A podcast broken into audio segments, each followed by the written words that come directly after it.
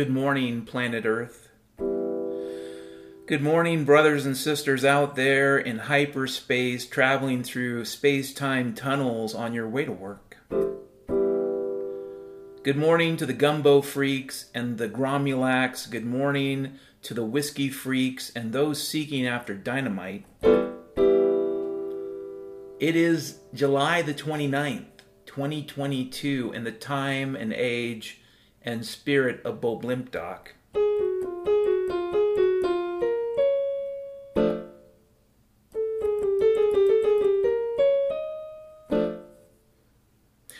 Yeah, it's Friday. Friday. It's almost 5:30 a.m. Mountain Standard Time and it is Friday.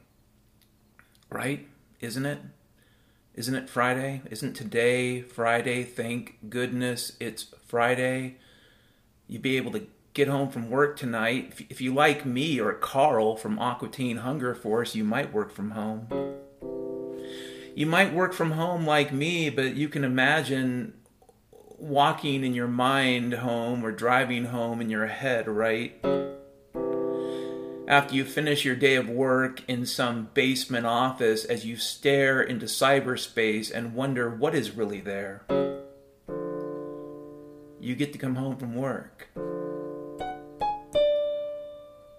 You can wander to the bathroom.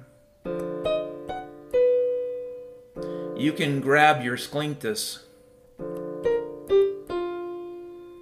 you can rub your bovula.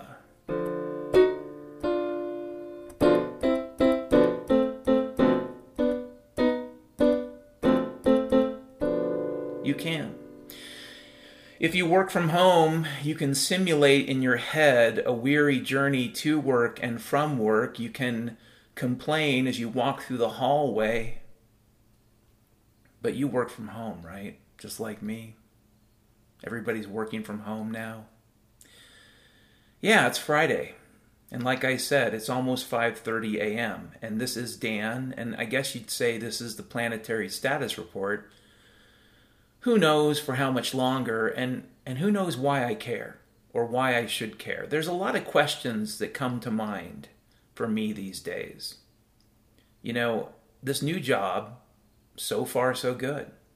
You know, they pay, they they generate income for me. This job is money in the pocket, and that's great. A lot of people are having a hard time paying bills right now. And so the fact that I can pay rent and pay for food and shelter basically and have a little bit extra, it feels pretty good.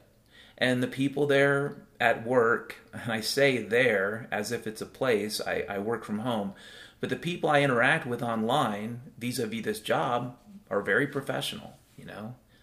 Um, nothing's perfect. Like right now, I am using Git, that's Golf India Tango, Git, to clone the repo. That means source code. That's computer talk for programs. And the repo is big because it has a big history. It's about, I think it's around 100 gigs or more. Um, I'm really not too sure because every time I try to clone, it pretty much fails. But I'm doing it. I'm cloning right now and it's downloading. And if I don't get a network failure soon, which is unlikely, it could complete within a few hours. But I don't know. I don't know. The good news is I have a workaround. The bad news is when it comes to source control, I hate workarounds. You know, I hate having to do things to make it work. Um, I don't really want to spend time on a technical subject because it is kind of a technical, boring subject, but the types of engineers you need to build really resilient, efficient source control systems, centralized or decentralized version control, the types of engineers you need are people that are working on online gaming. You know, they're, they're working with synchronizing gaming networks because there's money. It's a job. I mean, the reality is source control exists with, within a class of problems in computer science that deals with concurrency. And concurrency sounds simple, but what concurrency amounts to is taking two or more agents in a system, some of which could be people interacting with a system, and synchronizing the results, a shared map of the world between multiple agents.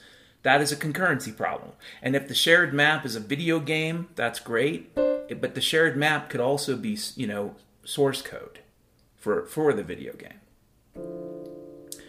And whereas there's lots of money to pay for those really great game programmers, there's not a lot of money in source control. And so the real issue with source control isn't so much technical as it's a human resources issue. And at this point, it just doesn't fucking matter. It doesn't. This is a good job. And I will try to make this job work as long as I can. I am unlikely to give you very many details about it because yeah, who knows? Who who knows who might be listening? But so far so good is what I say. But even with that, if you said to me, "Well, Dan, does that mean, you know, you're getting more optimistic or something?" You know, I interacted with a lot of interesting people in 2020, and in retrospect, I'm not sure they were all real. I mean, in some cases, I met them in person, and you could say, well, that means they're real, but I don't really know. I know that I was being gaslighted by multiple folks I met off of Twitter, and I also know that pretty much it, it kind of followed a schedule, and it still does. Like, I recently had some folks I interacted with in Seattle, you know, get back to me and say, you know, we're no longer into the doom and gloom and what's really funny is the, these folks in particular, I never saw them as doom and gloom in the first place. I never did. Um, it's weird.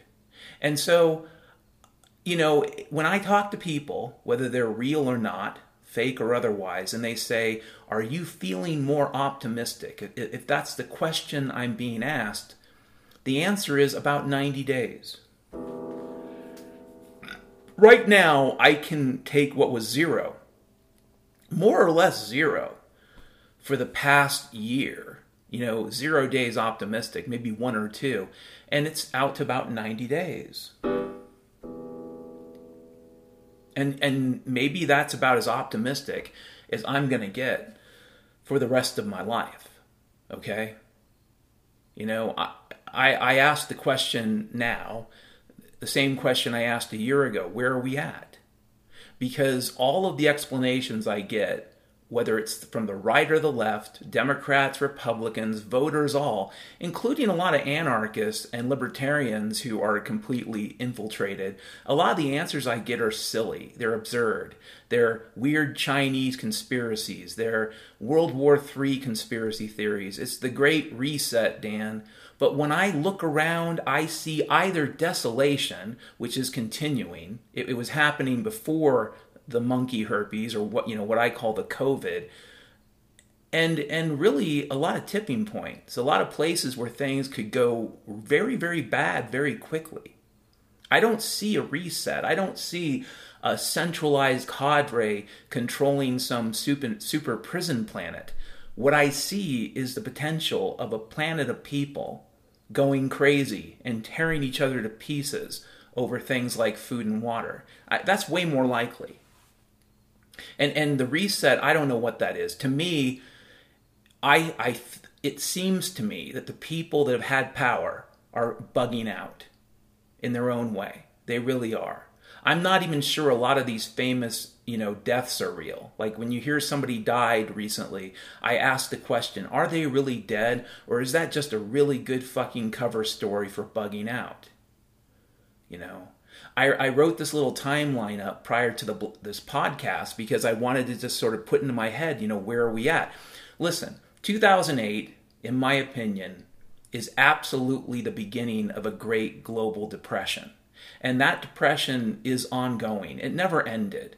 They call it the, the Great Recession, but it is a depression that's been covered over with a lot of printed money. A lot of printed money. And they've been pretty clever about it. You know, they've shoved that money into pension funds, they've shoved that money into really expensive art, they've shoved a lot of that money into crypto. And so it's become relatively inert, especially if it's in crypto. Crypto, in my opinion, is in fact a kind of psyop. It is a managed thing, it's a deep state thing, and its purpose is to be a furnace.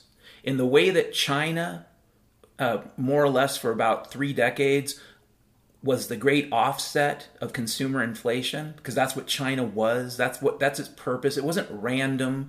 It wasn't random that China opened up. China was supposed to serve a purpose. It was supposed to be the lowest cost manufacturer and that's exactly what it did for about 30 fucking years. And and that's over I'm not, I'm not saying China is over I'm saying that phase of the globalism is done it's over okay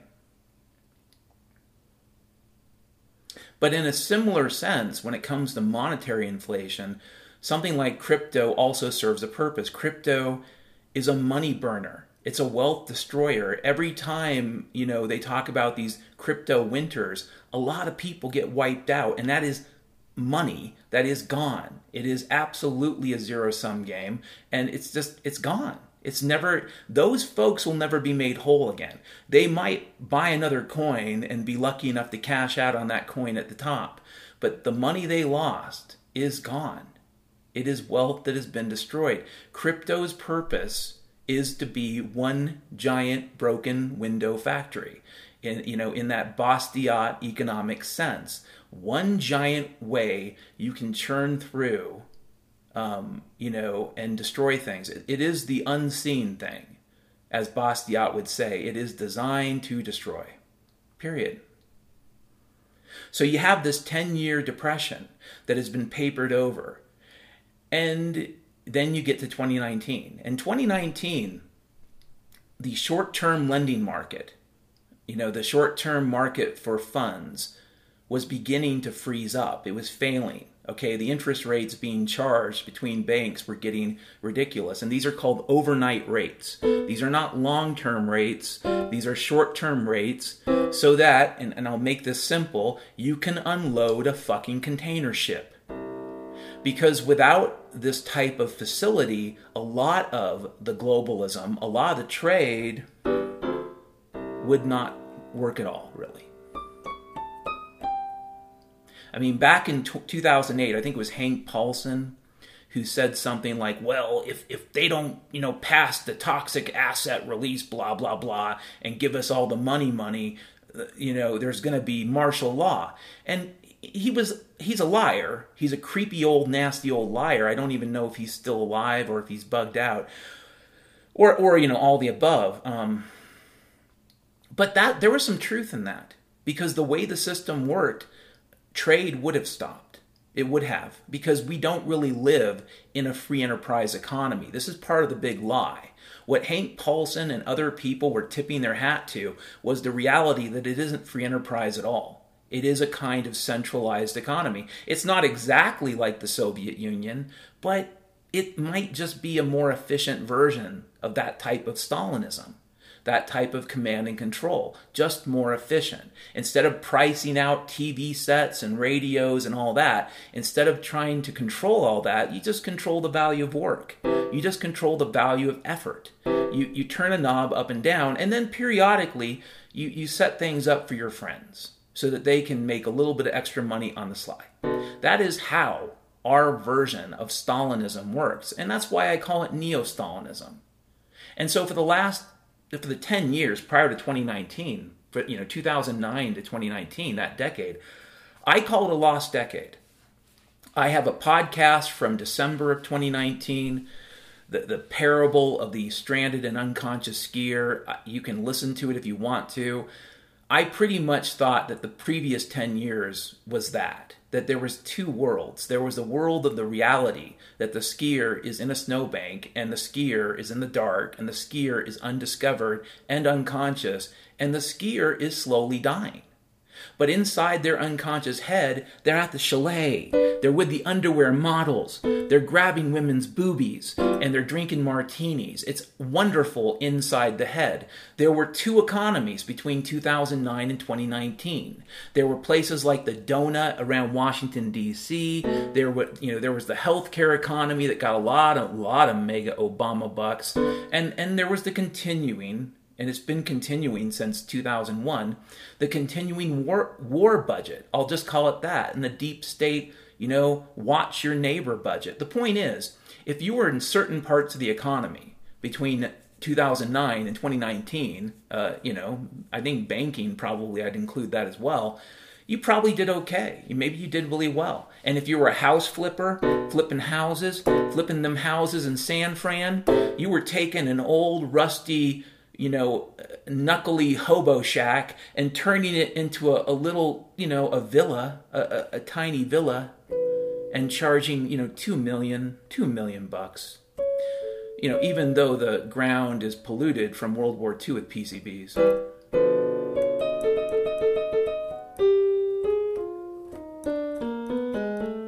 Yeah. And then in 2019, like I said, the short term lending market, the thing that was blowing up to some extent in 2008, started blowing up again. And, you know, I think there were people at the Federal Reserve who probably understood that that at some point all that printed money um, would enter the consumer economy. That that ten years of printed money was a real problem, and they were running out of places to hide it, running out of places in pension funds, running out of you know the the crypto scheme can only go so far before it fails. So yeah, 2019 was a real turning point for those folks, and if you ask me, 2019 is when they decided to pull the trigger on one of the biggest, um, most intricate, and probably well planned military psychological warfare operations in human history, the Great COVID. And it's not over. And it had a lot of smaller, sort of limited hangouts. And there still is, to some extent, a limited hangout or a, an ongoing COVID thing. I mean, the COVID isn't really over. They keep spinning it, they keep pushing it. And, you know, in 2020, when I recognized this, I thought, okay, this is global austerity. This is like what they've been doing to Greece and other countries, but at a global scale, applied to all the hoi polloi, all the peasants, you know, more or less an iron fisted attempt to clamp down on demand and, and basically force a recession that could be justified because it was the pandemic. Right? You know, I, I don't think they had a better idea at that time. And if that's all it was, because like I've said, folks, best case scenario, we are looking at the train wreck of the US dollar and probably the American empire. And that doesn't mean America has to be a, a hell zone. Maybe we become a freer country again. But the empire that we have is probably going away. It probably is. And all empires do. And why the United States ever decided to go down that road is open for a history student to study. I'd recommend studying um, both the events prior to and all the hearings and debates that followed the Spanish American War of more than 120 years ago. I would recommend studying that because if you want to understand where things really started to go awry, you could say it was there. But in reality, those of us who believe that there was a coup d'etat in 1787, it probably started with the Constitution. It was always going to be a document that led to an empire. It was always going to do that. It was going to be a document that took your freedoms and then sold them back to you for an income tax. Right? So I don't know. If you want to figure out at what point in time things went awry. I don't know what how you pinpoint that. As an anarchist, I would tell you things go awry when you take your dignity, your freedom, your responsibilities as an ethical spirit and you offload them, you outsource them to somebody else. That's step A. And that is really the history of government, okay? You can work with people cooperatively, voluntarily. You can have systems in place that would look a little bit like the systems we have today. But if they're voluntary, that also means they're connected to reality. They're connected to the system around you, which ultimately also means the ecosystem. It does. You know, folks want to know why I'm an anarchist. One of the reasons I'm an anarchist is because I do believe the type of civilization that we've been suckered into is causing a lot of ecological damage. I, I believe it is. I, am not saying I believe in Al Gore's climate change. I don't even know if he's a real thing. He's also kind of a constructed thing. Like how real Al Gore is is open to debate. But as far as his philosophical position goes, I don't think he's a real person. I don't think Greta Thunberg is someone that actually believes the shit she says. I think these are more or less actors. And the debate around climate change is a controlled government debate. And you know, you can ask all kinds of questions, just don't question the narrative, especially when it comes to things like green energy. This is a little bit off the tangent, but not so much. I was watching a documentary called Planet of the Humans. And despite the fact that it kind of does sort of place a lot of blame on capitalism, again, I don't think we have capitalism right now. I don't think we have free enterprise. I think what we have is what I call neo Stalinism. And so when people blame capitalism, I just I have to shake my head. You have to have a free society to have capitalism. You really do. You can't just put people in jail and have a law against everything and say, "Oh, but at least we're capitalists." No, you're something. You're you're not a capitalist society. But other than the fact that you know the narrator and the film kind of goes after capitalism towards the end, I think Planet of the Humans is one of the most interesting documentaries I've seen in the last 10 years. And in part because it goes to one of the big lies. Because along with climate change and all that other shit they try to, you know, they try to force down your throat, there's green energy, there's renewable energy green energy will save us. But if you dig into renewable energy, and, and, and I would even include nuclear energy, by the way, if you dig into this, what you find is a giant infrastructure of oil and natural gas and coal that enables these things. Like there is no nuclear powered caterpillar that is going to help you, you know, mine your uranium for it to really be an alternative to oil, you'd have to see things like that. You'd have to see trucks powered by nuclear power if you believe nuclear is the option. But the reality is, the uranium mining, the transport of uranium, the construction of these nuclear power plants, you need a lot of fossil fuels to get that done. And if your answer is, but the nuclear power plant will last forever, it'll last until it doesn't, right?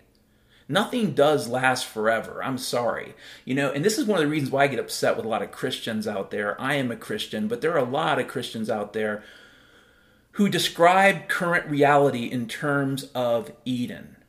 Like, you know, whether it's abiotic oil or the magical sources of water deep in the earth. They come up with a lot of really just cockamamie, cockamamie bullshit, and they try to sell you on the idea that you can poop and piss and pollute this world without consequence. But this isn't Eden. This is a place of curses. It really is. This is not a place where you are going to become God, be God, or have the powers of God. This is not Eden. Okay? In this world, people die, good people die. In this world, civilizations go too far and they collapse. In this world, there are giant things called consequences. You know. The reality of green energy and renewable energy is it's also kind of a psyop, in my opinion. It's a way of keeping people um, from asking the right questions. A lot like COVID. You know, COVID was powerful because it totally kept people from asking the right questions. Even the people that think they're close to the truth because of a lab leak, a lab leak of the magical virus, a magical virus that, to my knowledge, based on, on what I saw in 2020, does not exist. Okay? A lot of people got the cold, some people got the flu. If you went to a hospital like any other fucking year, you ran the risk of the hospital killing you. And the great news about COVID is it enabled a bunch of hospitals to basically take their malpractice, okay, their inability to keep their rooms clean and offload that to COVID. Oh, it, it wasn't the fact that we have a bad mold infestation at our hospital, it was the COVID. It wasn't because, you know, you know, little Johnny, what's his name, had MRSA and we didn't properly manage the room before Grandma Amy came in. It was the fucking COVID. But prior to the COVID, American hospitals killed about 200,000 people every fucking year because they couldn't keep their fucking rooms clean and they couldn't manage hospital acquired infection. Okay? After the COVID, the flu disappeared, and I'd be willing to bet I'd be willing to bet that a lot of the hospital acquired infection disappeared too. It just vanished. It's COVID now. COVID monkey herpes. It wasn't anything else other than the fucking COVID. green energy works a lot like COVID, a lot of virtue signaling, a lot of you don't care like I care. But if you dig into the electric car, if you dig into solar, if you dig into any of these things, you will find what in this documentary they do a great job of describing, and I've known this for many years. You will find a lot of fossil fuels enabling it. You know and the reality is none of these are closed loop systems. So if someone were to say you know i built the solar plant okay let's pretend for a moment you don't need fossil fuels to actually make the grid work. You do but let's pretend you don't do you have a solar plant that currently can reproduce and replace all of its solar panels all of its electronics can it maintain itself because if it can't, that means there's an external dependence on energy. And in a world like that, all you're really telling me is you're doing a bait and switch. And it's actually worse than that. It's not just that the Tesla giga plant needs to be connected to the grid. It's not just that some solar plant or solar thermal plant needs natural gas to heat up the element prior to the sun rising. Um, it's worse than that, really.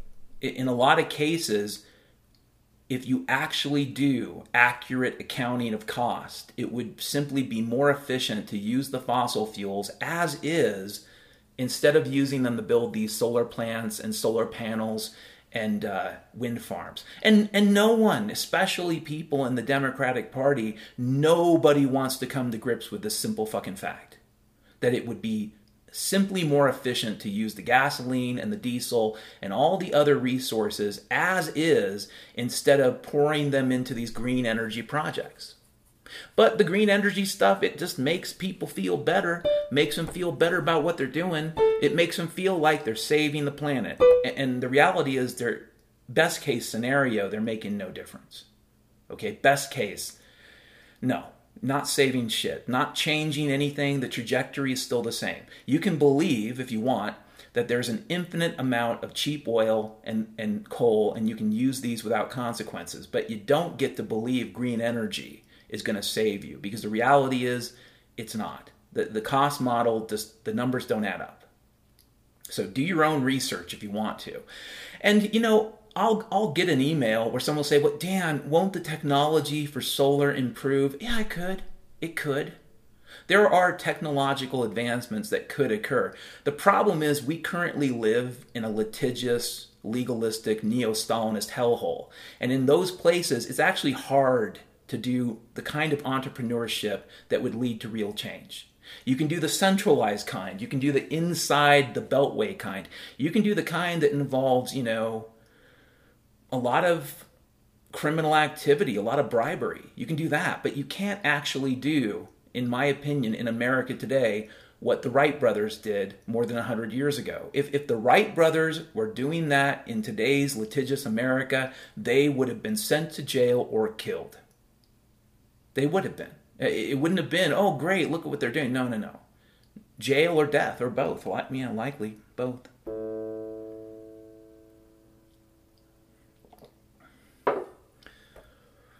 So I don't know where we're at. I don't.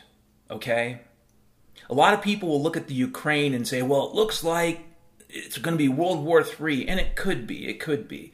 But the reality is, we don't have the conventional weapons manufacturing base for World War II, World War III like we did for World War II. And, and there's a couple reasons.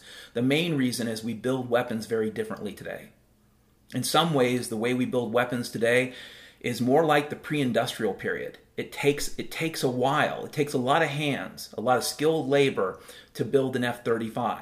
So you're going to run out of your F-35s pretty fast, especially if they just catch fire on the ground. Okay? And you're going to run out of your missiles fast, and you're going to run out of all this stuff fast, and there is no fast way to make a lot of any of this stuff. There isn't currently. Okay, we are not geared up for that. So if you're thinking about World War III like it's World War II and you're going to get your ration cards, here's the reality from people who've studied this. If we had a full scale conventional war between the United States and Russia, and God forbid China at the same time, we would all burn through our conventional weapons very quickly.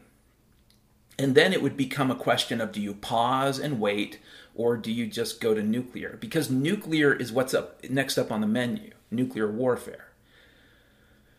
Now, if you look at it from the perspective of Russia and China, and they look at the United States today, they would be fair in assessing that our current government is insane.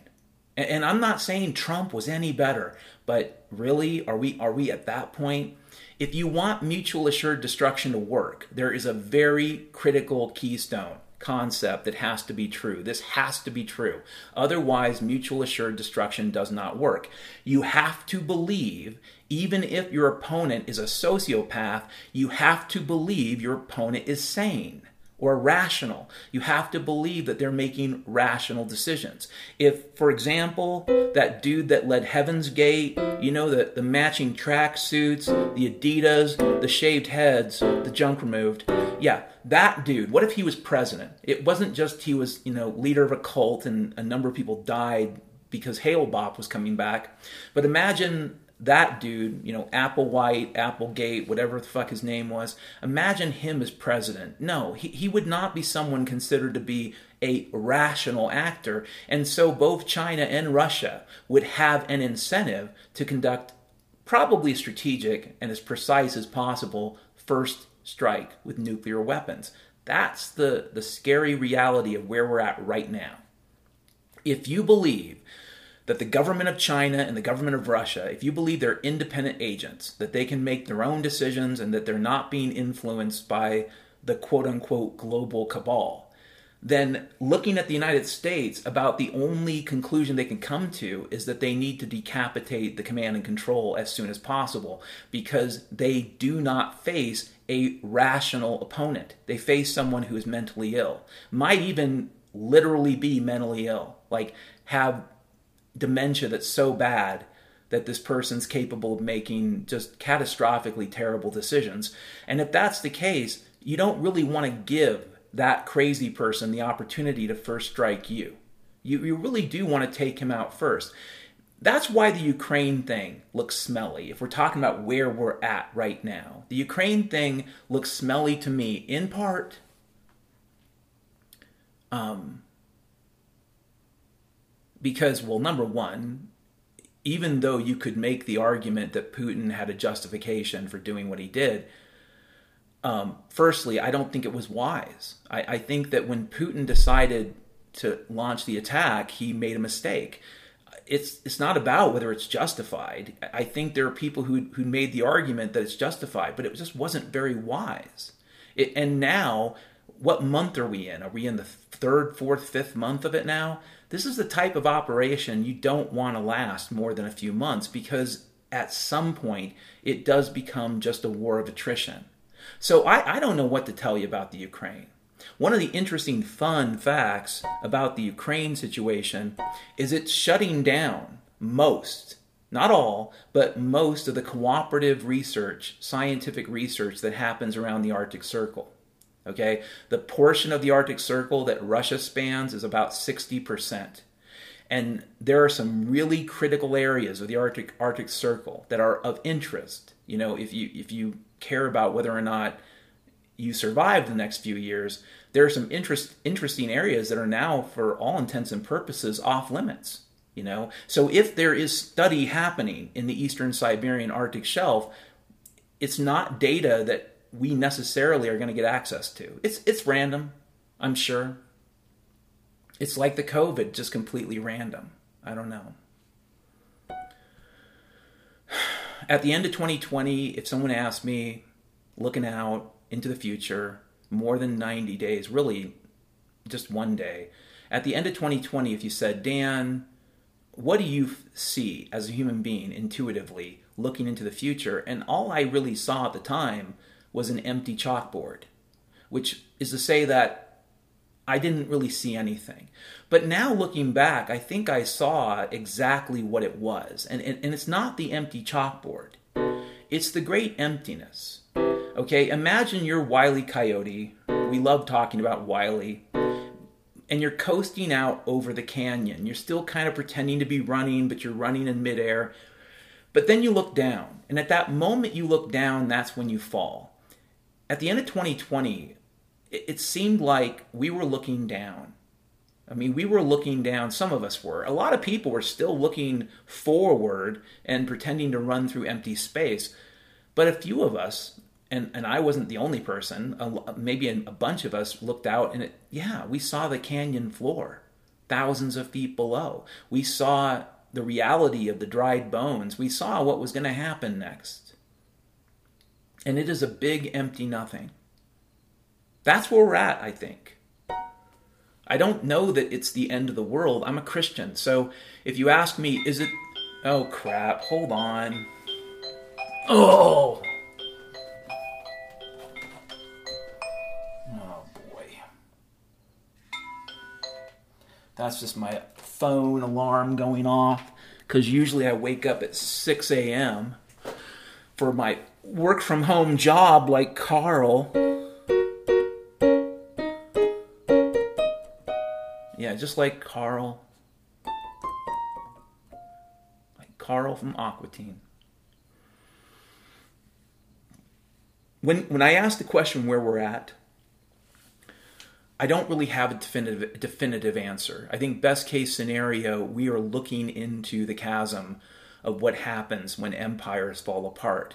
And there are a lot of people who are pandering this wishful thinking narrative now, especially in the alt world, what, that well yeah it's collapsing dan but like rome it's going to take hundreds of years. Well actually rome didn't really collapse that way okay? That's number one. Number two as all you fuckers love to tell me things move a bit faster these days. And i'd say last but not least this empire is ratcheted up way above rome okay? We're not talking rome scale we're talking mega scale global empire something like that has a lot of pent up energy a lot of energies in that system economic energy, social energy, psychological energy.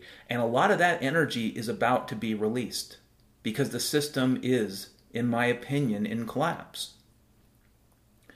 And the way in which that release of energy will impact you will vary. If you live in a city, it's going to be a lot of social disruption, especially if the food situation gets dodgy. And I know there are a lot of people out there who say, well, Dan, that can never happen. We're always going to have all the food we're ever going to ever, ever need. And if you want to believe that, you can. I, I will tell you, you will get no warning. All right? You won't. I think things are set up in such a way that it won't be gradual, it won't be graceful. It will probably be more like you go to the grocery store one day and maybe a few things are missing, and a week later, there's just nothing there. I think it's going to move that fast, especially if you live in a city.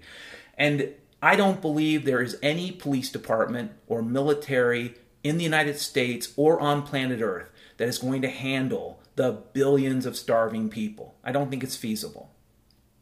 One of the arguments that was made about COVID is that they needed to kill people off. Well, if that's the case, you know, it seems like I would know more people that, that have died of the vaccine. Right now, I don't really know anybody that's died because of the vaccine. I know people have died for other reasons. I'm pretty certain people I've known have been destroyed by the psychological warfare. But as far as the, the, the, vaccine goes, I don't know anybody that's died because of the vaccine. Just like I don't know anybody who has legitimately died of the COVID. So if you were saying, well, maybe they were using the COVID to control the people, so when the people, you know, go crazy, there aren't so many, well, then that's a giant fail. But to me, it's more likely they're using the PSYOP to control the situation prior to exit.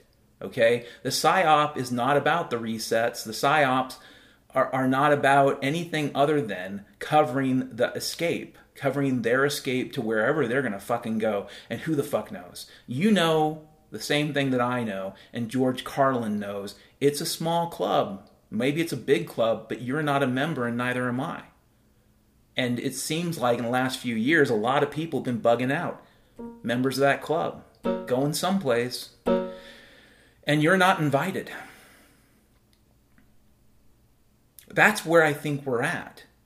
I, I think we're almost at the point in the game where you, yeah, you have a bunch of people who had run the world, who had been in charge for, as a culture, really, maybe as a group of people within a culture for thousands of years, and they're bugging out. And so you have to ask yourself, okay, then what? If it was just the collapse of the US dollar, if that's all that it was, I don't think we would be in, in the third year of these psyops that at the scale they're being conducted, but we are. You know. I don't know what the Ukraine war is, but it does serve a purpose of control. And it does create a narrative of good versus evil. And these are the types of things that keep people busy and keep them confused and keep them from asking the right fucking question.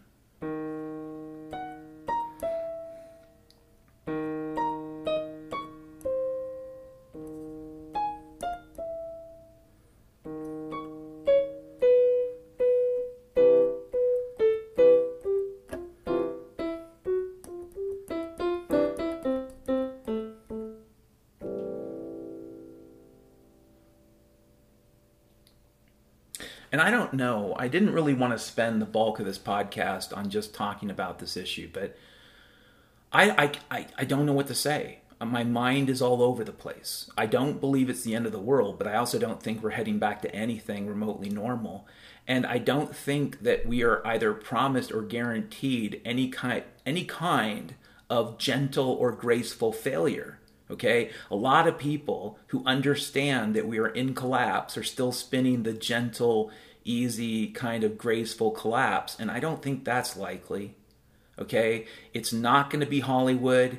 You're not going to be able to get makeup and shave your legs. The reality is, what's coming is going to be smelly and dirty and messy. And best case scenario, it's multiple decades of economic depression. Best case, if we're lucky. If we're really, really lucky, it's going to be a step back in technology because a lot of this technology won't be maintained. Sorry. In order to keep your roads and your aqueducts and all your fancy technology Rome, there are people that have to maintain it. And when that maintenance stops, that's also a sign of collapse. Well, we're at that point now. It's true they spend a lot of money, but what do they get for it? You know, think about all these giant spending bills where they say, oh, we're going to fix all the infrastructure by spending a trillion bucks. But a trillion bucks ain't what it used to be.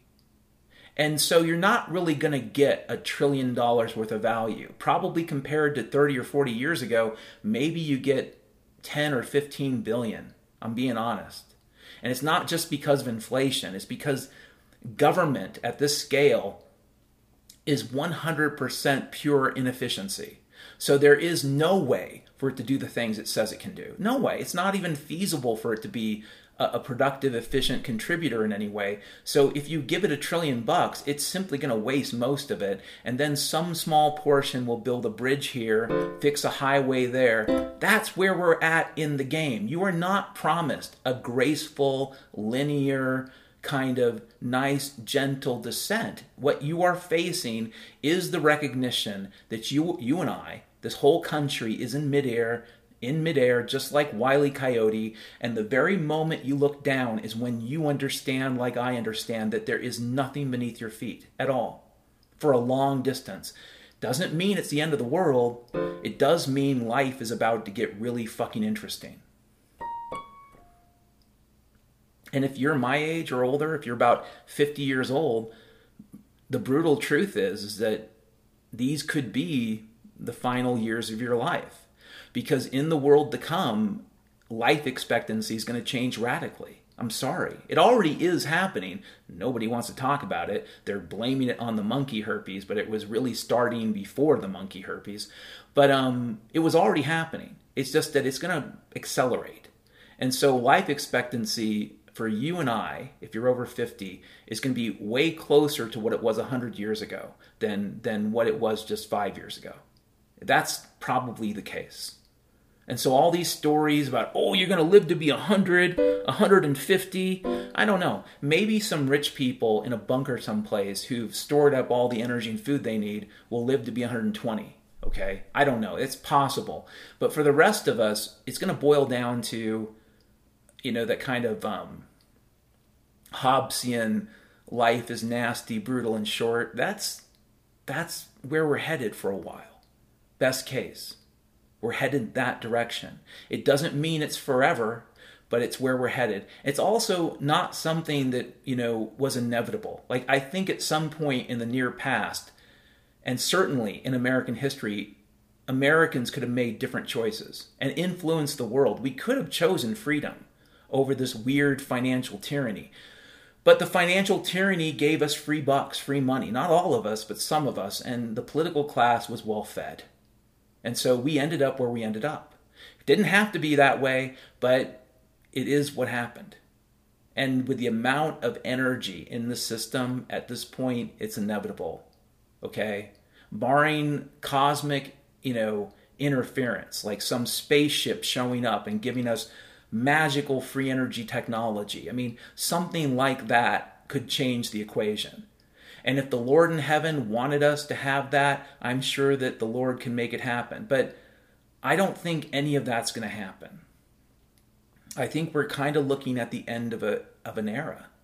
And what happens next as far as civilization goes is going to have a lot to do with a lot of people making the best decisions they can make, the most rational decisions they can make, but brothers and sisters, it's not going to be easy. If you're over the age of 50, these will be some tough years.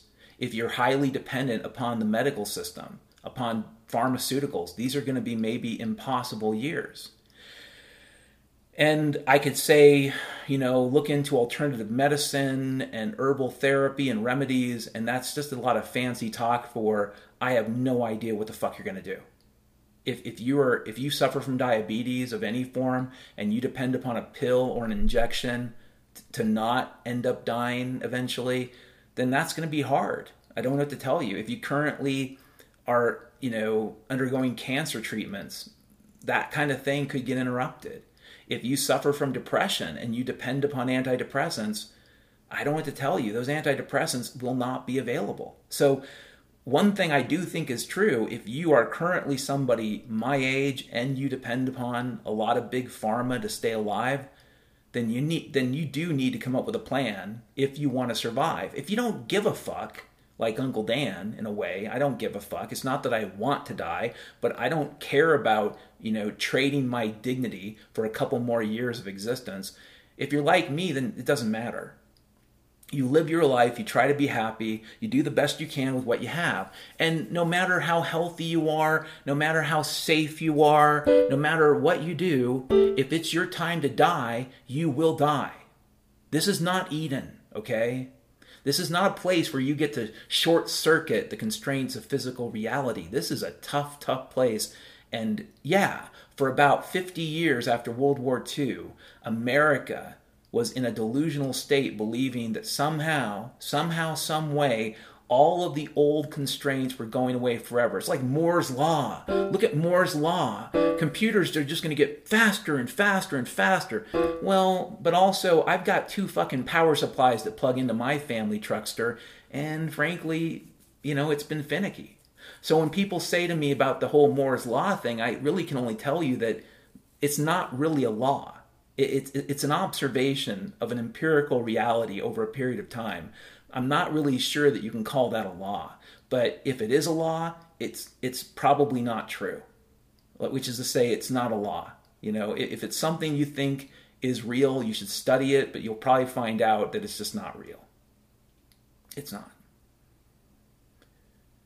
If you want to survive the next 10, 20, 30 years, the best strategy is to accept that a lot of things you depend upon won't be there. If you depend upon the system giving you money, well, there won't be any money. If you live in a city and you depend upon a grocery store having food, there's probably going to be a period of time where there's going to be no food. And whatever you think the value of your home is, if you can't eat, the value is zero. Okay, so if you have a really expensive home, a really expensive home in a fancy pants city.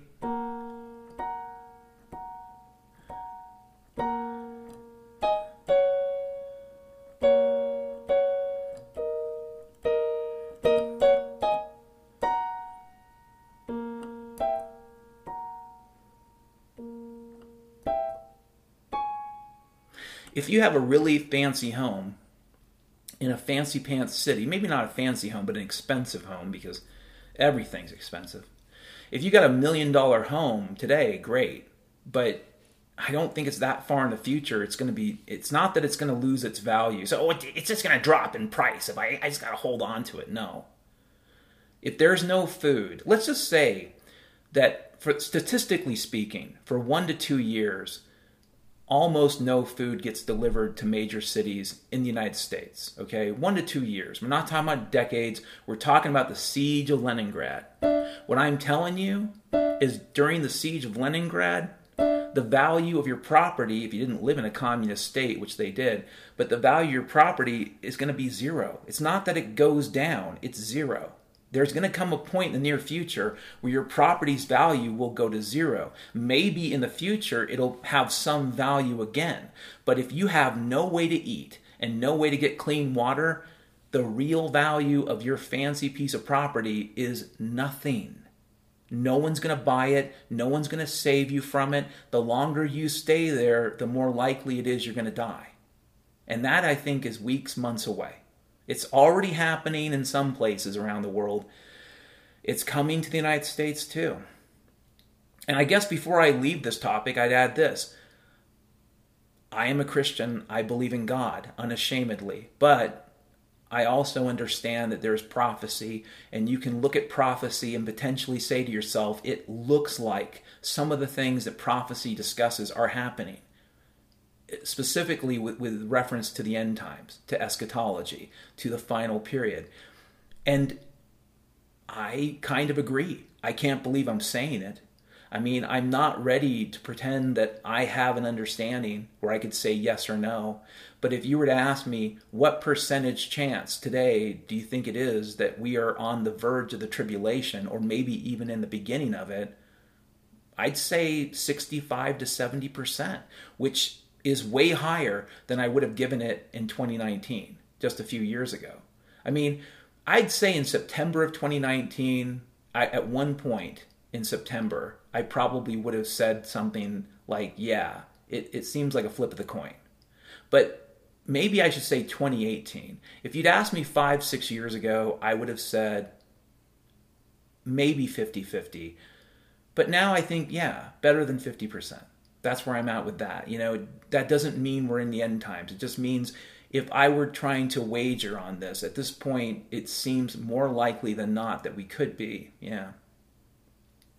Or there is no God.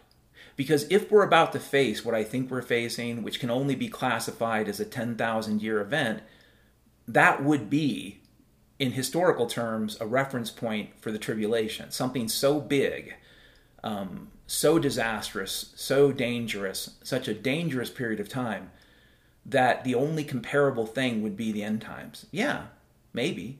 But then again, if you lived in the 14th century, in certain parts of the world, you might have thought that was the end times. So I'm not ready to tell you one way or the other, be honest with you. A little more than 50%, a little more than the flip of a coin is where I'm at. I am not ready to say, oh boy, you better get ready for all of it, including the rapture. I have friends who believe in the rapture, the rapture of believers, and I have friends who don't, and I, I don't believe it's salvation critical whether you believe or don't believe in the rapture. But hey, if it is the tribulation or the beginning of it, then the rapture should happen pretty soon. You know, Kirk Cameron, Left Behind, that could be days and weeks away. I don't know.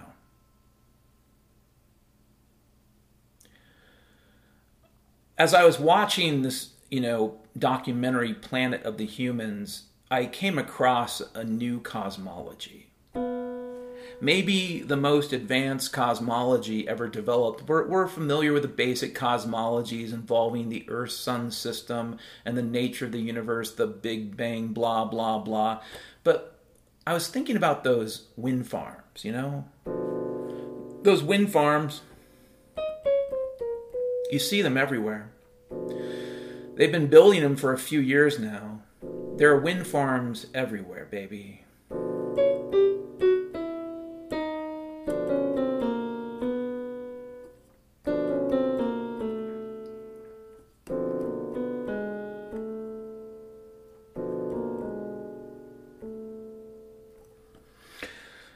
What if I know you're going to hate me. What if there is no real space, at least not the way we understand it? What if the Earth is not a sphere? What if, in fact, the Earth is a giant floating island?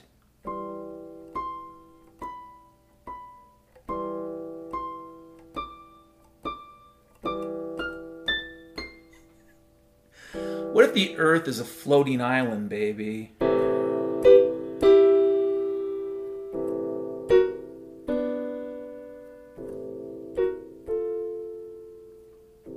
The Earth is a floating island, baby?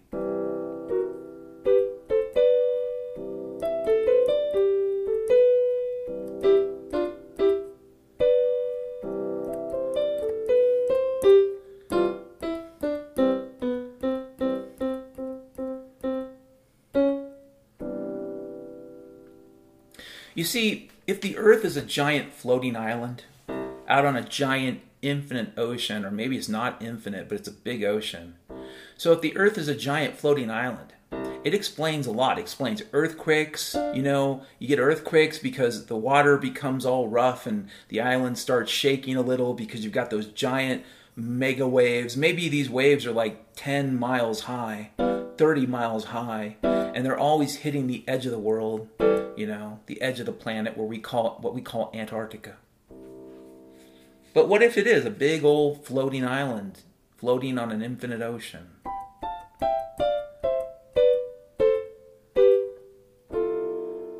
And so our oceans would just be lakes in that sense, large lakes.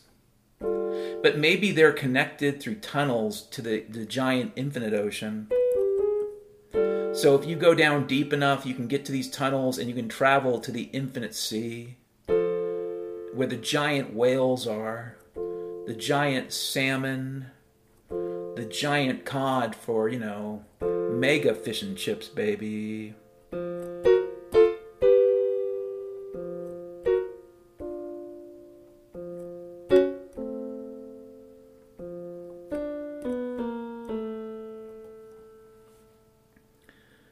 If the Earth is a giant floating island, and that's a big if, okay? It's Friday morning, fuck you. If the Earth is a giant floating island, floating out there on an infinite ocean, then maybe these wind farms aren't what you think they are. Maybe when you see those propellers spinning, you know, they're spinning real fast, maybe it's not the wind, you know, driving the propeller, but the propeller is in fact acting as propulsion. What if many years ago the leaders of the planet, not the planet, but really the island Earth, this island Earth, what if many years ago on this island Earth they held a committee meeting someplace? Probably someplace in Rome, like the Club of Rome or something, some kind of bullshit. And the big wigs and the scientists said, you know what, this is getting really boring. We, we don't know what to do next. Why don't we try to push this island some direction and move it someplace. Well, we, would have to build a lot of these fucking propellers. We'd have to put them all around the world, and we'd have to tell people it's for generating electricity. But in reality, it's for pushing the great island, pushing the great island towards the horizon, moving towards infinity, finding love.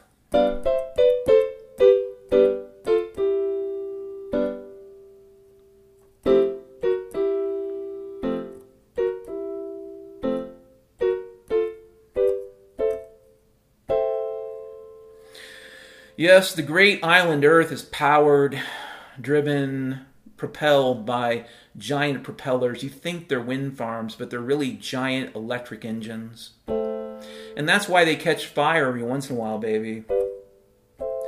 Not because it's a stupid green energy thing, not because, you know, it's crappy equipment. No, because they're electric motors and they catch fire because they're juicing it, baby.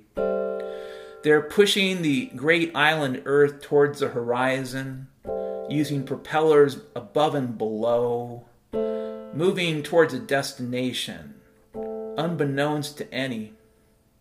They're moving towards the horizon.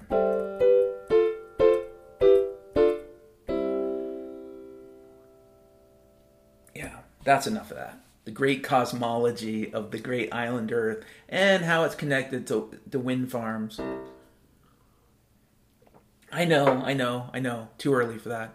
Here's a quote from Dr. Freckles All ADD is overcome by FOMO. Okay, what does that mean? Well, so there's some dogs that live here, dogs that live in this house, and I get to walk them once in a while when when it's the right time of day. And you know, they're they're all kind of similar this way. Their attention is everywhere. I mean, I guess it's just normal for them to be a little bit ADD. But if there's something going on upstairs and they're downstairs and they can't get upstairs, it doesn't matter. Even if you have bacon in your hand, in many cases, well, that's probably the exception. They would come for the bacon. But no, if they think something's going on, they focus, they have attention, you know, they don't want to miss out. And I think people are the same, especially these days. About the only time our attention becomes focused is because some shiny thing in our reality, some signal, some, yeah, dog whistle goes off and says, Oh my gosh, you better not miss out on this. You better see this. This is the biggest thing ever. If you don't get involved in this, you're going to be poor. Your wife will leave you. You won't own a home, period. Don't miss out, right? Oh, next topic. So this one is a, another quote from Dr. Freckles, kind of related. You don't train dogs, you sign peace agreements with them. You hope those agreements hold. And this is true. You know, there there is a school of thought that will say only human beings have the kind of consciousness we have and you know if we if we talk to dogs like they're people we're anthropomorphizing fine i i, I don't think it's that simple do I think that, you know, Boomer the dog has the same thoughts that I have? No, he's a fucking dog. But do I think he has consciousness at, a, at a certain level? Yeah.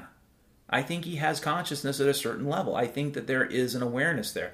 I think there's enough consciousness in, you know, your average dog to give them a kind of rich psychical life, to have a rich psychological reality. And that includes the pleasure and the pain, the good and the bad. And if you say to me, you know, how do you train that? Well, maybe it's not as much about training as negotiating.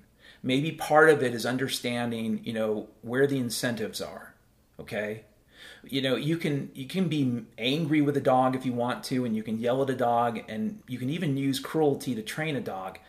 But for me, it makes more sense to just understand at least where the dog's coming from and then negotiate that space.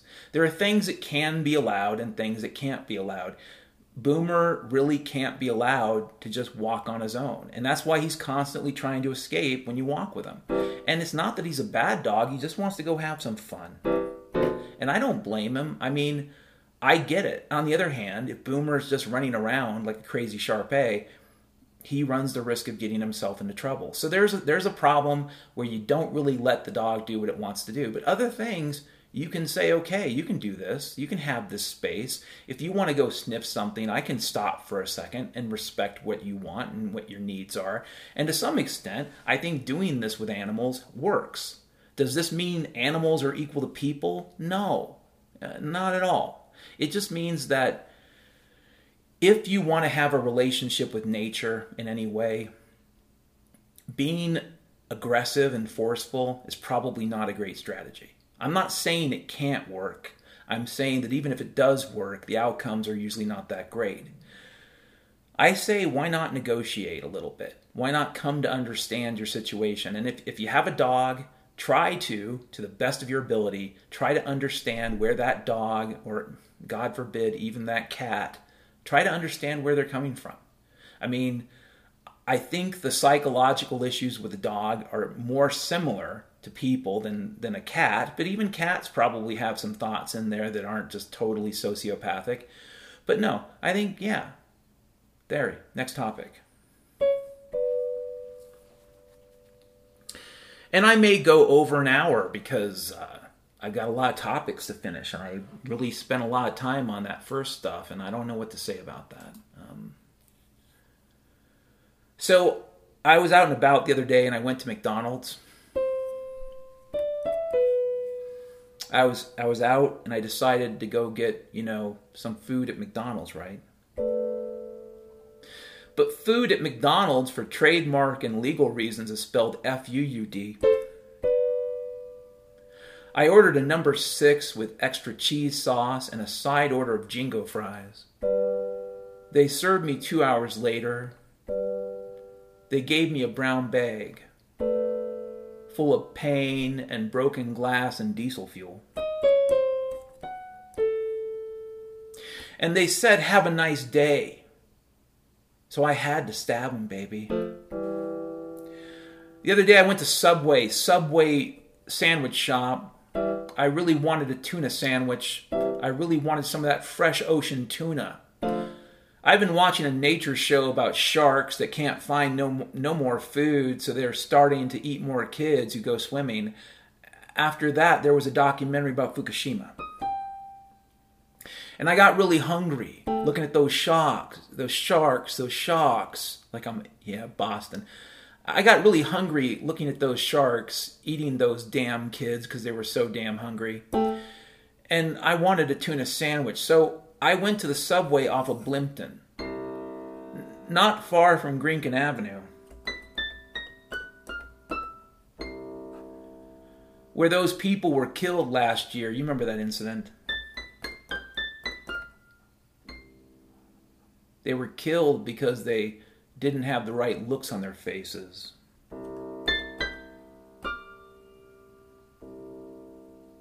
At the, su- at the subway, at the subway, they asked me what I wanted. And I said, Give me a fucking foot long tuna sandwich, baby. The manager went in the back. He scooped up some marinated fiberglass from a bin in the back. He mixed it with used motor oil and misery. Then they put it in the easy bake oven. But first they said, What kind of bread do you want? And it made me so angry. What kind of bread? How about the kind of bread that doesn't contain wrestling mat material? I yelled in response. And then they smothered sphincter sauce, sprinkler sauce, and gumbo grease on it, and pissed on it, and shoved it all in a bag of uh, they shoved it all in a plastic bag made of recycled condoms. and I was so thankful. Thankful for that tuna. I went down to Chevron. They sell fuel. They sell hookers. They sell sawed off shotguns and whiskey style nightmares. I went down to Chevron they have this heating lamp zone where the hot dogs slowly die of dehydration, and hamburgers are made from fairy rat and whale vomit, and you can have them for five bucks. It'll be 20 bucks next week. So get them burgers while you can. They had these new nuggets for sale. They, were they had nuggets for sale, four dollars a dozen. Seemed too good to be true. They were golden and glistening and steamy and moist. They're called tasty nuggets, is what they're called. And, and I went up to the cashier. I said, Are these really just four bucks? And she gave me a quizzical look as she rubbed her bumptus and injuvulated in her underwear. Uh, yeah, it's a new product from corporate. There's some kind of nugget. What kind of nugget? It's protein based. Plant protein? Nah, some kind of synthetic protein from India, made from some kind of creature that lives there. Then why call it synthetic? And she just told me, Well, I just work here, baby. And she rubbed her bumptus again.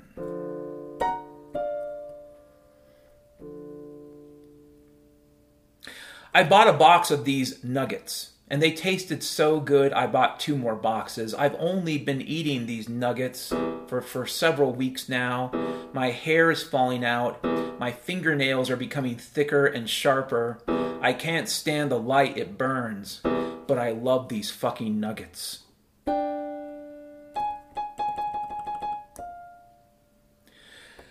My new girlfriend, the stripper, she said, Let's go to Zander's, baby. She spread her legs a little as she said it.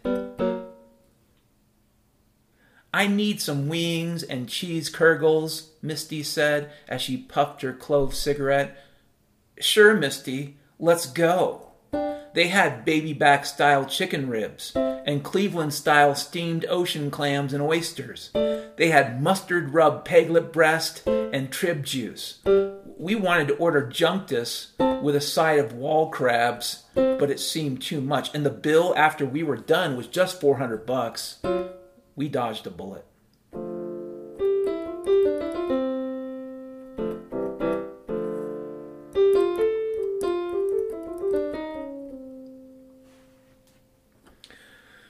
I went to the Cosmopolitan in Vegas with Misty, my stripper hooker girlfriend. We were hustling Scarsdale blues and elegant champagne mortgage backed tortilla bars. We played blackjack and craps and spun the wheel. We enjoyed the jacuzzi vodka bar and the iced tea hot tub tilapia brunch. My hooker wife asked me, you got more gold for the doorman? And I just smiled and fired my fired my pistol. I cleaned the brain goo from my Italian loafers. It was a real good time going out.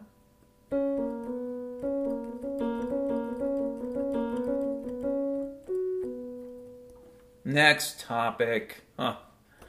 Yeah, so I've been using some shows as a kind of white noise for work. Um, and I've been watching this show Britannia on Amazon. It's ostensibly quasi historical. I say quasi because it's not really that historically accurate, but it's quasi historical about the Roman invasion of England in the first century AD. Um, under the Emperor Claudius, and you know, very early in the invasion, the the um, the Druids, the Druids are sending messages to the Roman general. And one of the ways that they end up sending messages to each other is by cramming, you know, some whatever paper, a scroll, a little bit of scroll, they jam a little bit of scroll with some writing on it into somebody's, you know, face, their head, after they've been beheaded. And so it's it kind of made me think about that in terms of email. Like imagine if email were that fucking serious that the only way you could send an email was to cut off somebody's head and jam a message into it and then using like a catapult to launch it at, you know, whoever you want to read the fucking message. That's pretty dark. Yeah. Next topic. Okay, so uh, Zero Hedge makes money from advertising, and so they have the space, you know, on their site kind of rented out to these these different ads that show up. And this one ad showed up for Mobella, the arm up, Mobella. And the quote for the ad is mobility aids to have to be clinical and ugly. Mobility aids to have to be clinical and ugly. So the way I interpret this almost Yoda sentence is you, you have these mobility aids in order to be clinical and ugly. And I thought this is a really bad advertising message, a lot like, you know, selling the Nova. I think was it the Chevy Nova in Mexico back in the day because Nova means no run. But in this case it says mobility aids to have to be clinical and ugly. Mobility aids to own to be clinical and ugly. If you have Mobella, you will be clinical and ugly. Now, of course, Dan, that was just a misspelling, poorly constructed sentence. You're mocking somebody at Fiverr, probably. Probably they were paid 50 cents. Maybe they bought a bowl of rice, right, for eight hours' work.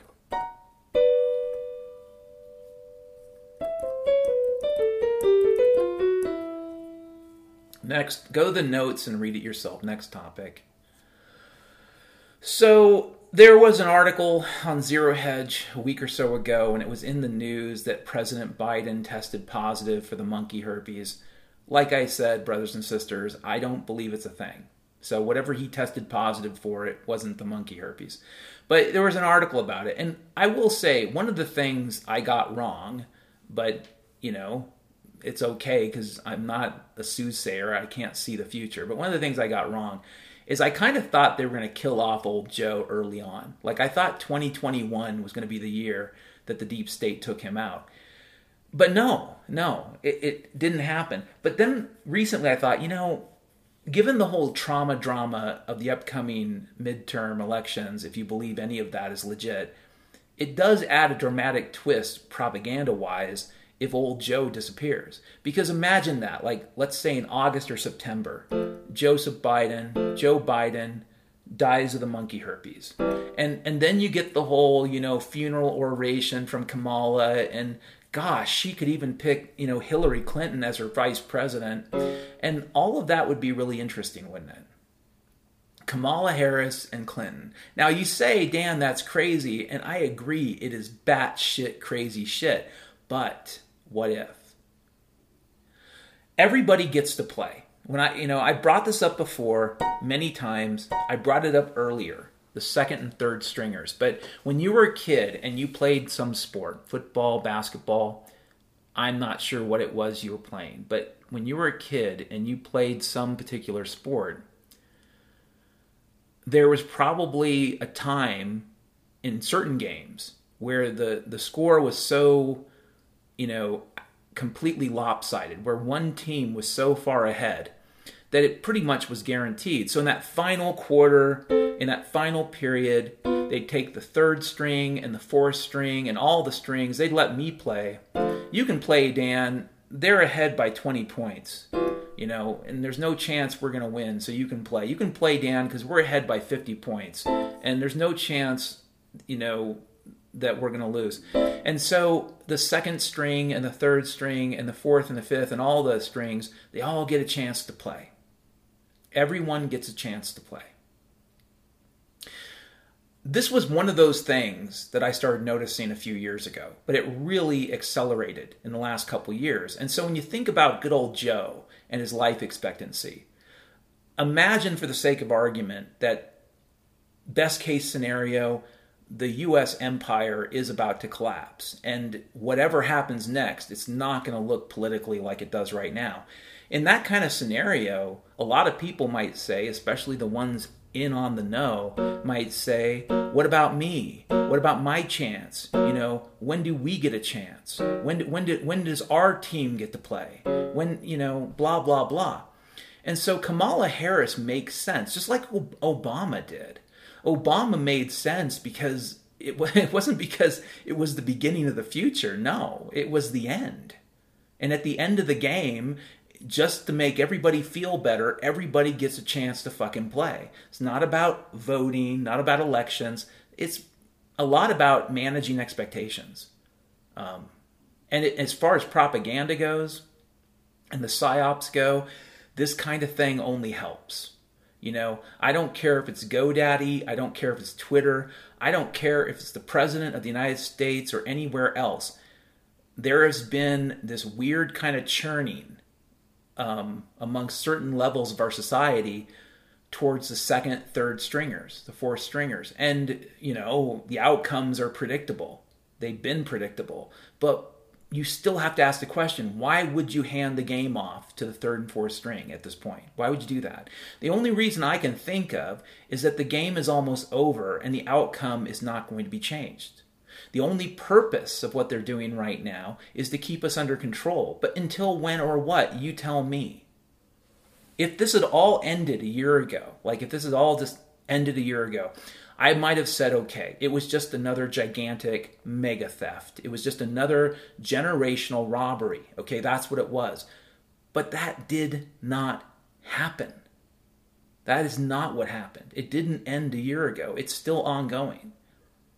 So who knows why they're doing this? I'm just of the opinion that if Biden does die, it could be related to this, you know, everybody gets to play. Kamala will get a chance. There'll be a there'll be a female president, right? That has to happen before the end of the game. And then after the game is over, it doesn't fucking matter.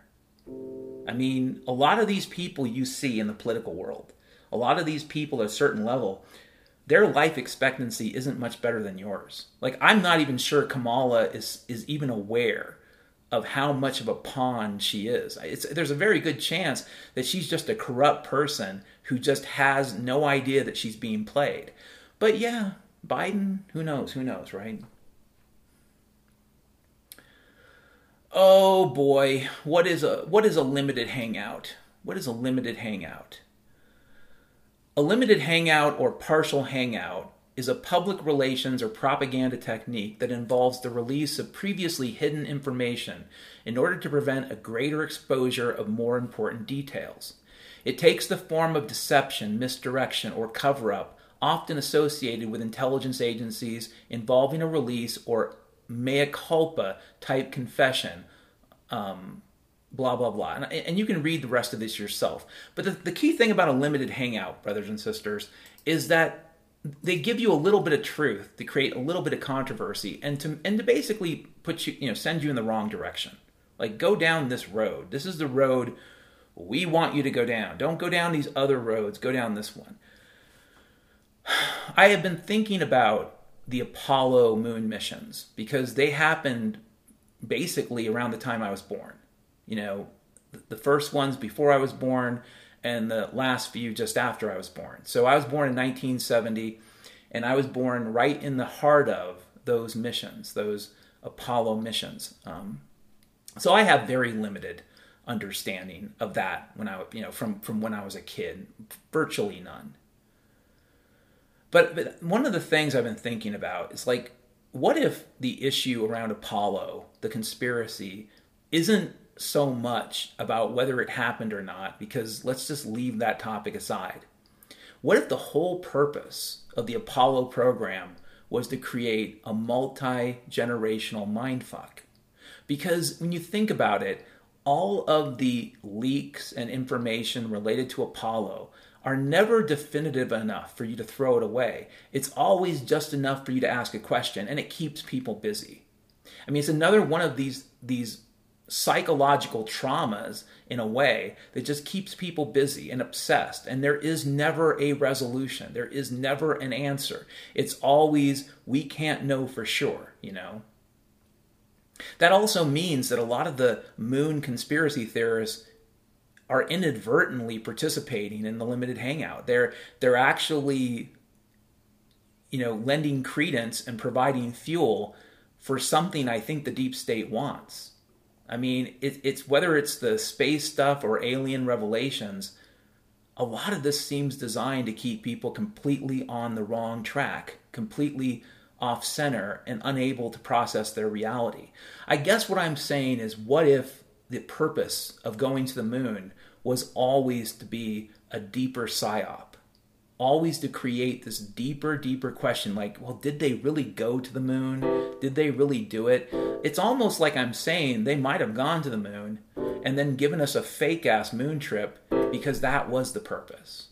The fake ass moon trip was the purpose. The purpose was to create this fixture, this anomaly, this issue in American history that would continuously provide confusion and deception and all kinds of anger and frustration that serves no purpose at all.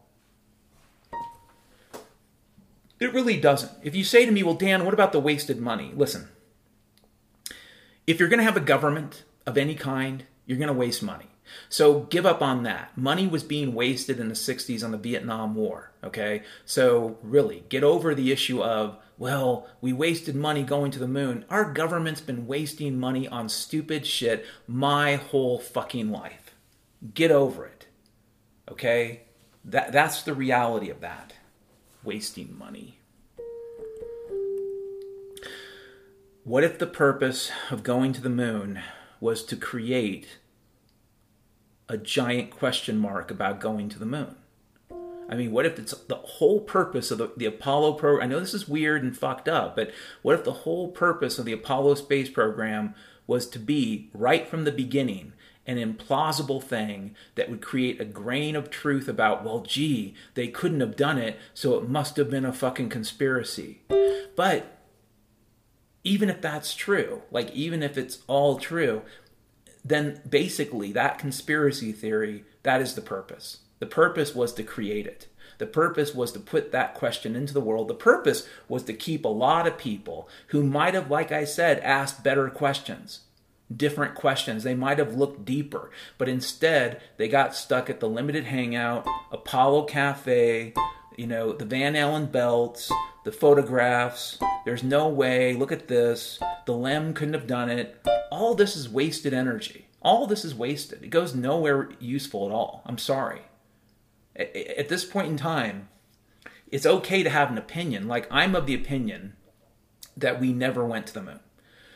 That is my opinion. That people have never been there. It, it looks too obvious at this point. I mean, if you look at some of the recent NASA stuff, they talk about how they have to learn how to do this and learn how to do that. And supposedly they did all those things a half a dozen times, you know, 50 fucking years ago.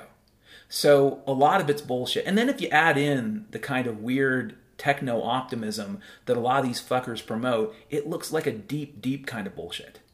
Like, you know, well, they just forgot how they did it. They forgot how they made it. They couldn't make it anymore. Uh, you know, none of that makes any fucking sense.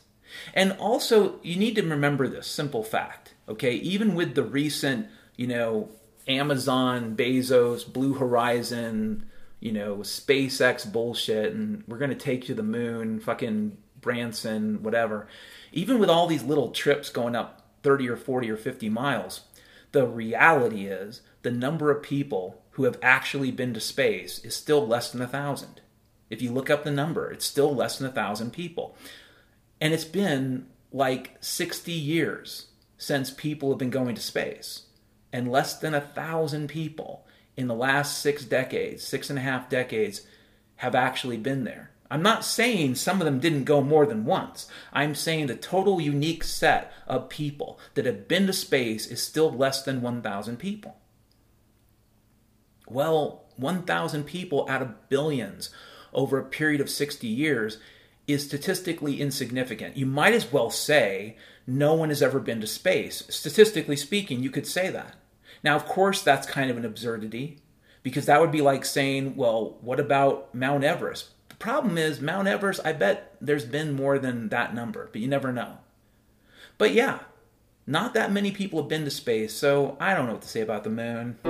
I have a link in here about yachting. I'm not going to read it because I just don't want to. A bunch of the stuff about the yachts that the rich people build, and I, I just don't care. I think a lot of those yachts are going to be abandoned. I don't know that they'll be useful. The thing is, something as big as a yacht, you're going to have to power it. It's hard to say how you're going to do that. If it's not designed to be a sailing ship, you're going to have issues. And even if it is a sailing ship, how are you going to replace stuff when it's broken? I don't know. Those yachts, they're great, I guess, right now, but I don't know how useful they're going to be in a couple years, really. Before I go, um, my financial situation is much improved over a, a, month ago. And I'm mentioning this because I have folks out there that donate, and if you want to donate, you can. But I'm not currently pushing the donations for a couple reasons. One, uh, my productivity as far as podcasting has been impacted by the new job. Um, this is inevitable, you know, creative processes. I'm not an infinite resource and I'm over 50. So I have not been able to do much more than one or two podcasts a week. And I'm not saying that that's bad or good, but that's where I'm at right now. Um, between having the money and not having as much time currently to get the work done I want to get done, you know, you definitely are not obligated to donate. If you want to, you can, but you're not obligated to. I, I would say you know definitely if you if you're one of those donors who been, who's been really generous in recent weeks and months you can definitely take a break. Um, because right now it's it's okay. The money's okay. The job is paying. I don't want to say how much in part because i don't want to jinx it. In part because i think a lot of people out there are ha- it's like i said earlier a lot of people are having a hard time right now. And I don't want to be the person who says, well, it's, you know, look at my situation, so amazing, ergo, everybody's situation must be great. The reality is, I can't explain how I got this job. I mean, if you're going to say, are you qualified? The answer is yes. But in terms of the amount of effort I put into the, the job search, I literally roughed out my resume, and a week later, I had this job. Okay, a week after I posted my resume for a formal software job search, I basically had this job. That's as fast as it's ever, ever happened for me. And then consider that I had gaps. Like the COVID situation was a giant gap in work. I, I, I have, you know, minor deficiencies that are being cleared up because I've been kind of out of that Microsoft type technology world for a, a number of months. But like I said, brothers and sisters, I cannot explain how it happened. If you're going to come back and say, well, what if God's looking out for you? That's possible that God was looking out for me. I'm going to grant that because it's possible. But it still doesn't leave me satisfied because I know a lot of people out there that can use the help right now. And I don't have kids. I don't have anybody that really depends upon me. I have to pay for rent and food, and that's about it, you know? So maybe the Lord was looking out for me. But what if it's something else? You know, I, have been posing this idea since 2014. I was working on a project eight years ago at Microsoft, and it was this giant internal project. I mean, when I say giant, I it looked like there were 60 or 70 people working on it. And these are 60 or 70 people that would probably be a head count equivalent to, you know, per person, managed cost. You're talking, gosh, eight to ten thousand dollars a month. Okay? So you're you're you're talking in numbers where you're almost getting up to about a million bucks every month. And then I saw that for several months. So I saw Microsoft spend what, looked to be around four million bucks on a project that I later learned didn't go anywhere. That nothing was really achieved in it. And it's not that that is, you know, abnormal. That happens a lot, you know, and by the way, that's one of the reasons why things are falling apart. But at the time I wondered, what if what they're really trying to do is just keep people busy? Think about 2020 and the truckers and the construction workers. I can tell you, during the peak of the monkey herpes, the peak of the COVID, the keep of the bloody blot, um, construction in Chinatown, Seattle was f- full gear. It was everywhere. Cranes going, people going to work. Yeah, they paid lip service to the coffee filter wearing, but the reality is, and I've got film of it, I've got video of it, the reality is the construction workers did not act as if they thought the pandemic was real. They acted like it was bullshit and they just went about their business. Same thing with truckers. I talked to a trucker in 2020 and maybe he was real, maybe he wasn't. But if he was real, he kept telling me the same kind of thing. Oh, nobody cares, no big deal, we're not worried about it. Well, if you were if you were one of those powers that be and you wanted to sort of keep things going a and b avoid things rapidly falling apart there, there are at least two groups of people you probably want to keep happy. The construction workers and the truckers probably. Uh, definitely the construction workers because these are people who are good at building things but they're also good at taking things apart. And so if it comes down to it and you're in a situation of insurrection you really don't want the construction workers going all guerrilla warfare. I mean, all of a sudden, a lot of shit just starts failing really fast. If any demographic in America would know how to basically throw a monkey wrench in the works, construction workers would. And as far as truckers go, that's pretty fucking obvious. You've got to keep the food moving. Whatever food is there, whatever resources are there, you have to keep it moving. It has to get delivered.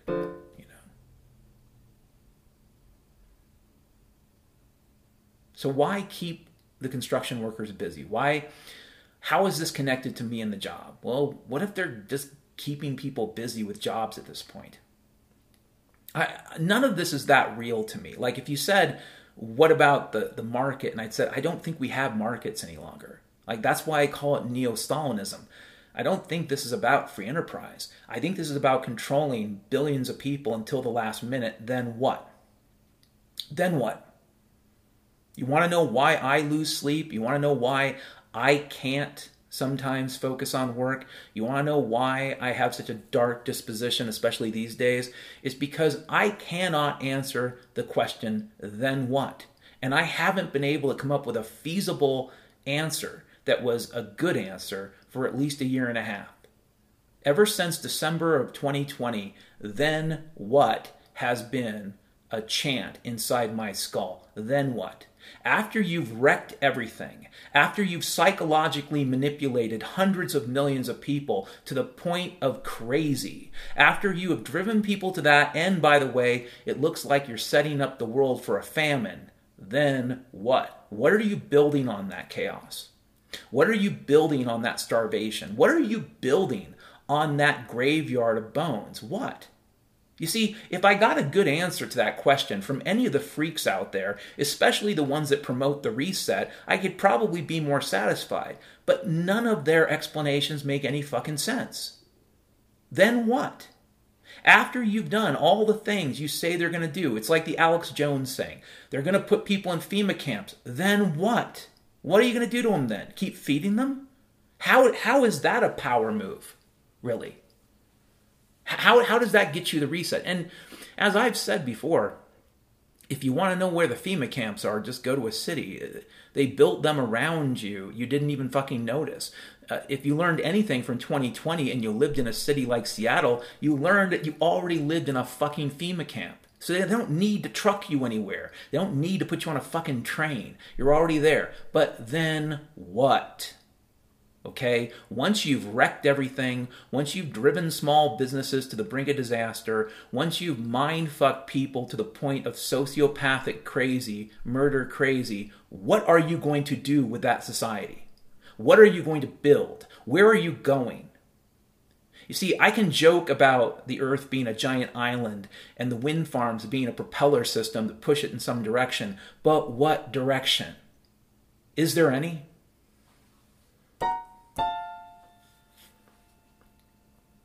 That's the the thing for me. Okay? The popping smoke and the everybody gets to play and all these weird psyop limited hangouts. The question that keeps coming back when I when I look out into the future is then what? What? I, have had crypto freaks tell me, oh, it's super technology. It's post scarcity. We're going to fly to Mars with Elon Musk. We're going to have hookers and cocaine. Maybe. I give that a one in a million chance. Maybe a one in a billion. How about the odds of being an astronaut? How about the natural odds that you, in fact, have ever been to space? Okay, just the natural odds, which is not one in a hundred or one in a million. It's more like, you know, one in billions, basically, more or less certainly one in tens of millions. But what are the natural odds that you have ever or will ever go to space? I think the true answer is almost, for all intents and purposes, zero. You know, for all intents and purposes, it's never going to happen. Those are the odds right now.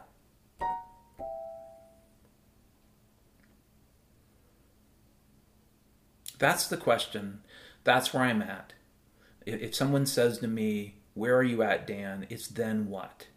You know, everybody's getting a chance to play. Okay, what does that mean? Why are why are all these third and fourth stringers getting a chance? Why are the people that knew what they were doing supposedly bugging out? You know, what are what are we expecting on the other side of this rainbow? And if if you're saying to yourself, well, gee, you know, Nancy Pelosi and Biden, just stop. There's a good chance these people that you're told to be angry about are just playing a role too, and there's a very good chance many of them are facing the same bleak outcome, perhaps worse than you. Okay? There are mayors and governors in this country that if they don't bug out soon are facing a lynching. And it's it's you know, you can look at Sri Lanka and say, well, that's an exception to the rule. I think Sri Lanka is a pattern, and it's going to repeat itself in a lot of places. And in the United States of America, it could already be happening. It's just that the media does a pretty good job of controlling, you know, our perception of things. That's a nice way of putting it. But it is going to happen, even if it hasn't happened yet. So, what's the then what for these people? Once the mayor is hung up, once the governor is tossed into a pit, once you've removed your leadership, then what? What are you going to do? How are you going to feed yourselves? How are you going to make your life work? In a free world, the answer is liberty. The answer is free trade, free communication, and these things do work them, work the, themselves out. But in a controlled neo-Stalinist world, how are you going to make this system work? How are you going to make the Norman Borlaug system work? A, a free world where you're where you're growing food. That's one thing. But the neo-Stalinist Norman Borlaug, you know, agro economy in America, that only works in this government model. And if the government is in collapse, how are you going to make that work? And the answer is you won't. You won't. The answer is if you are perceived as being somebody responsible, even if you're not, if you're perceived as being someone connected to the crimes of history, even if you're not, there's a good chance you're going to face a mob. There's a good chance you're going to face people looking for payback. There is a very good chance that people like you, if you're connected to that system, are going to get killed. And I'm not going to tell you because it's right or wrong. History doesn't give a fuck. History does not give a fuck if the crowd is righteous or not righteous. The crowd is a mindless beast. They are driving people into a frenzy of insanity. And the only question that no motherfucker I've met yet can answer is then what? What are you going to do with any of that? And I think the only answer is if you're a person who's responsible for it, you bug the fuck out. You pop smoke, you get on the boat train to someplace, and you bug out. And if you have enough money, if you're really rich, you make it look like a suicide. You make it look like a heart attack. And you bug out completely. Okay? You fake your death and you're gone. And now you're in your condo in Antarctica, surrounded by underwear models and martinis. You've really you've really taught that stranded unconscious skier a lesson.